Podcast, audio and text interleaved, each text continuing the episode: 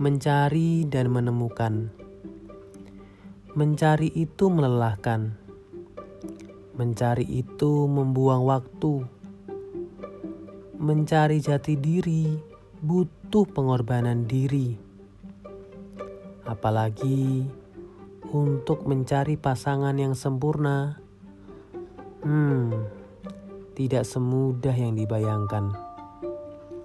Karena pasti akan banyak makan hati, sakit hati, dan patah hati. Mencari itu yang layak untuk dicari, dan menemukan yang pantas untuk ditemukan. Jangan mencari, kemudian ditinggal lari. Sudah menemukan, eh, kemudian dibiarkan. Kebenaran sembunyi di antara beribu kesalahan, tertutupi hingga tak bisa dirasakan lagi. Seperti satu butir garam jatuh di antara beberapa butir gula. Yang mencari tanpa kenal lelah, maka akan menemukan sesuatu yang megah.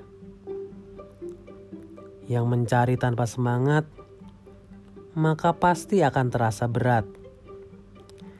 Sekarang, mau mencari dengan mata terbuka atau hanya mencari dengan sebelah mata?